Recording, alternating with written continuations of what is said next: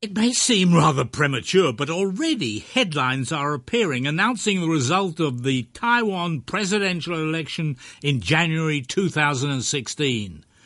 Taiwan will have a female president. At that time, current Kuomintang President Ma Ying-jeou completes his two elected terms. The opposition Democratic Progressive Party, the DPP, long ago announced that party leader Tsai Ing-wen, who ran unsuccessfully against Ma in the 2012 presidential election, will again be their candidate. So do these current headlines mean that she is already regarded as a certain victor this time around? Hmm, hardly.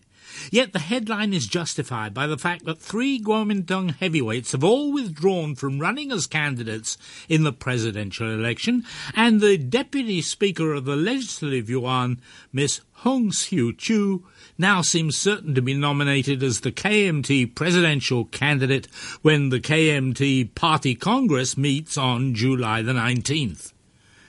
Thus, ten months before Hillary Rodham Clinton can conceivably become the first female president of the United States, either Ms. Tsai or Ms. Hung will become the first female president in Taiwan. Gender will not be an issue. Initially, Ms. Tsai appears to be the odds-on favourite because of one surprising development three Kuomintang heavyweights all withdrew from their expected candidacies. They were current Vice President Wu Den-yih, who was elected in 2012 with 51.5% of the total vote, the Speaker of the Yuan, the wily wheeler dealer Wang Jin-pyng, who's also Miss Hung's boss, and the man who replaced Ma Ying-jeou as KMT chairman Eric Chu, the current mayor of New Taipei City. All three were widely expected to make a run for the 2016 presidency, but all three have declined to do so.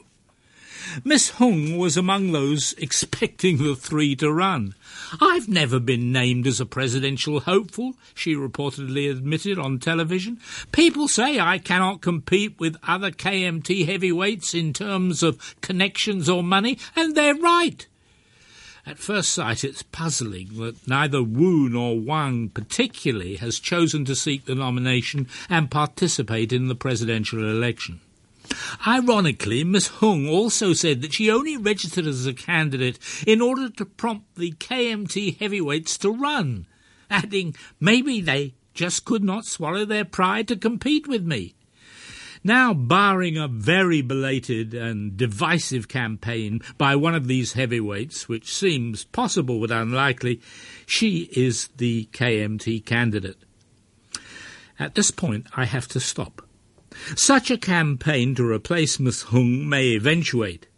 Reports are circulating that Ms. Hung favours a leftist vision of integration with China, normally only heard in Beijing, which could easily spell electoral catastrophe the Kuomintang.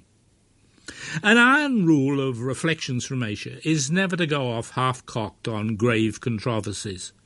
Check carefully first. This is one such controversy. You can be sure I'll be reporting on Miss Hung's views in greater detail before long. Already she is being asked if she believes in Taiwan's reunification with China. So I've got to carefully sort out precisely what her views are. Meanwhile, here is a shortened reprise of my reflections on the last Taiwan presidential election, which also throws some light on the current situation. First and last, the Taiwan presidential and parliamentary election on January the 14th, 2012 strengthened the institution of democracy not only within Taiwan itself, but also in largely unseen ways within East and Southeast Asia. The strengthening of Taiwan democracy was indirectly but vividly illustrated within Central Asia as long-ruling Kazakhstan President Nursultan Nazarbayev held one more, quote, election, unquote, which was nothing more than a ratification of his authoritarian regime. Minute token opposition was allowed to win a toehold in the Kazakh parliament as ordered by Nazarbayev himself. But his Utan Party was still won near total control, winning 81% of the votes instead of 88% as in the last election. Now, it's too easy to forget that Kazakhstan today is how it used to be in Taiwan under the Kuomintang authoritarianism, long practiced by President Chiang Kai shek and initially practiced under his son, President Chiang Ching kuo. Today, it's a very different story. On January the 14th, 2012, 13.4 million Taiwanese, a turnout of 74.38%, freely voted in 14,806 polling stations between 9am and 4pm. The votes were then speedily counted, with the presidential result becoming available within four hours, and with all votes being counted within seven hours. That quick count was carefully checked by the Taiwan Election Commission. Apart from a few scattered complaints, there were no allegations of substantial vote rigging, as there probably would have been in the bad old days. There were only three caveats to this otherwise efficient voting process. First, the voting hours could have been longer. In most democracies, there would have been demands to keep the ballot going on until later. Second, the choice of election date so close to the Chinese New Year and nearly four months before President Ma Ying-jeou would take the oath of office in May for his second term seemed at least questionable. Third, there is the Taiwanese restriction which requires voters to only vote in the constituency wherein they are registered, plus the complete absence of any provision at all for absentee voting, either from within Taiwan or from abroad. It seems like an unjustifiable hangover from former KMT authoritarianism. In several ways, Ma's inability to repeat his landslide victory in the 2008 presidential election was the most significant aspect of his re-election. Just imagine what could have happened if he had defeated Tsai Ing-wen by the same massive 16.9% margin that he had achieved against DPP candidate Frank Hsieh in the 2008 presidential election. Had that happened, many members of the Kuomintang would have complacently assumed that they had restored the status quo ante, indefinite control of political power, perhaps coupled with some degree of renewed authoritarianism. Ma Ying-jeou would almost certainly have assumed that he was free to pursue his dream of reaching and signing a peace agreement with Beijing. The DPP, still depressed by the disgrace of their former president Chen Shui-bian, could have been utterly demoralized by the second consecutive major defeat. The party would probably have descended into bitter factional conflict. The extremist wing would have asserted, We told you so, with some of them resorting to violent protest, thereby further stimulating the KMT's authoritarian drift. This was, of course, only a possible worst case scenario, but it didn't happen that way. Instead, democracy reasserted itself. There have been many strands in this process, but essentially, both President Ma Ying-jeou and the new DPP leader Tsai Ing-wen had to grapple with the intensely negative legacy of former President Chen Shui-bian, who is now serving a 17 and a half year sentence for abuse of power and corruption. It would be hard to exaggerate Chen's devastating impact upon the DPP, the Democratic Progressive Party, of which he had been one of the founders. Chen had taken the party to the heights of twice attaining presidential political power, but left it in the depths of despair for its future. Party members could, of course, dismiss his trial and long sentence as the Kuomintang getting even for the past defeats, but they knew that there was no excusing Chen's irresponsibility while he enjoyed the privilege of high office. Intensified factionalism and sustained bickering beckoned when, almost in desperation, the DPP turned to a former top aide of former President Lee Teng-hui, Tsai Ing-wen, in the hope that she could turn things around. She did. As the DPP started to win occasional parliamentary by-elections, it seemed to be on its way back. So much so that the hope was born that under Tsai's leadership, the DPP could even make sufficient electoral gains in central northern Taiwan to deprive Ma Ying-jeou of re-election.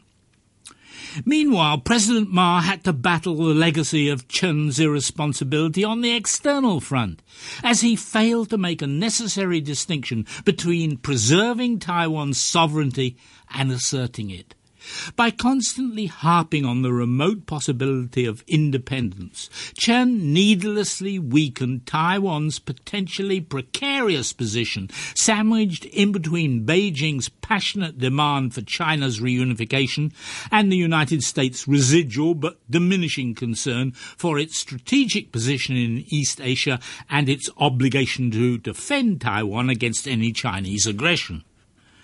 But Chen's positive legacy was to awaken Taiwan and foreign friends to the fact that Taiwan's separate existence had to be maintained.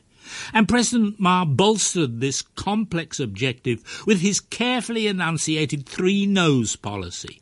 No unification, no independence, no use of force. It is often forgotten that the defence of the status quo was as much aimed at Taiwan voters seeking to diminish lingering voter suspicions of a KMT sellout to the mainland as it was directed at China and the United States. Chinese President Hu Jintao responded by reducing reunification rhetoric and responding to the Kuomintang's desire for strengthened economic ties across the Taiwan Straits. So much so that the KMT began to complacently assume that Ma was a shoo-in for re-election to the presidency and could easily deprive the DPP of a comeback. This then was the broad background to one of the crucial moments, perhaps the crucial moment in the fifth Taiwan presidential election campaign. In October, just as the campaign was reaching its intensive final phase, out of the blue, President Ma talked airily about his hope to sign a peace agreement with China during his last term. Precisely why he said this remains a mystery. Perhaps complacency got the better of him. Perhaps the success of his three no's policies and his pursuit of improved economic ties went to his head. Perhaps China's emissaries had quietly pressured for this concession. Whatever it was, it was obvious that Ma had misspoken almost as soon as he said it. What kind of agreement was he aiming at? How could he sign it when China still refuses to recognize that he is the president of the other China? Even in the Kuomintang, there was disquiet. Quickly, Ma withdrew the peace agreement promise almost as soon as he uttered it. Almost certainly any hopes Ma had of a second landslide died right there. But Tsai's hopes of unseating Ma and becoming president may have died too. Anxious not to be seen as another Chen, Tsai declined to hammer away ceaselessly at this one issue, as Chen Shui-bian would have done. Instead, she stuck to her original plan to play down the external China related issue and concentrate much more on domestic issues. The end result was that Ma and Tsai produced a balanced result. Ma was re-elected president, but his majority was reduced from 17% to only 6%. Tsai resigned as DPP leader for failing to win the presidency, but substantially increased both the DPP vote and its percentage of the poll. In the Taiwan parliament, the KMT lost 17 of the seats it gained in the last election in 2008, while the DPP gained 13.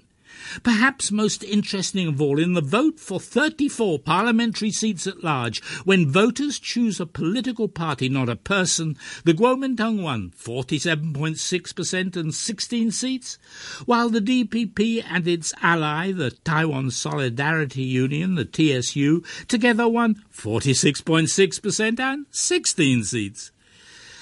So perhaps the most significant achievement of the 2012 Taiwan presidential and parliamentary election was that a two-party system was more securely institutionalized. Democracy in Taiwan and in the region has been stronger as a result.